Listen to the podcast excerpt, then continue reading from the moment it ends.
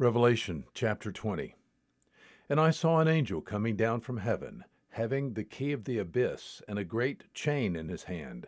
And he had hold of the dragon, the serpent of old, who is the devil and Satan, and bound him for a thousand years, and threw him into the abyss, and shut it, and sealed it over him, so that he should not deceive the nations any longer, until the thousand years were completed. After these things, he must be released for a short time. And I saw thrones, and they sat upon them, and judgment was given to them. And I saw the souls of those who had been beheaded because of the testimony of Jesus and because of the word of God, and those who had not worshipped the beast or his image, and had not received the mark upon their forehead and upon their hand. And they came to life and reigned with Christ for a thousand years. The rest of the dead did not come to life until the thousand years were completed. This is the first resurrection. Blessed and holy is the one who has a part in the first resurrection.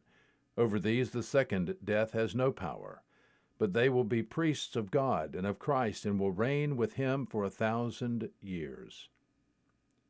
And when the thousand years are completed, Satan will be released from his prison, and will come out to deceive the nations which are in the four corners of the earth, Gog and Magog, to gather them together for the war.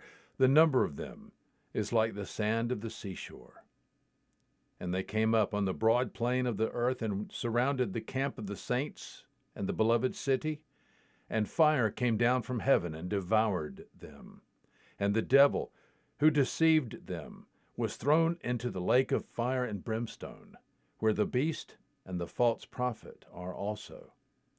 And they will be tormented day and night forever and ever. And I saw a great white throne, and him who sat upon it, from whose presence earth and heaven fled away, and no place was found for them.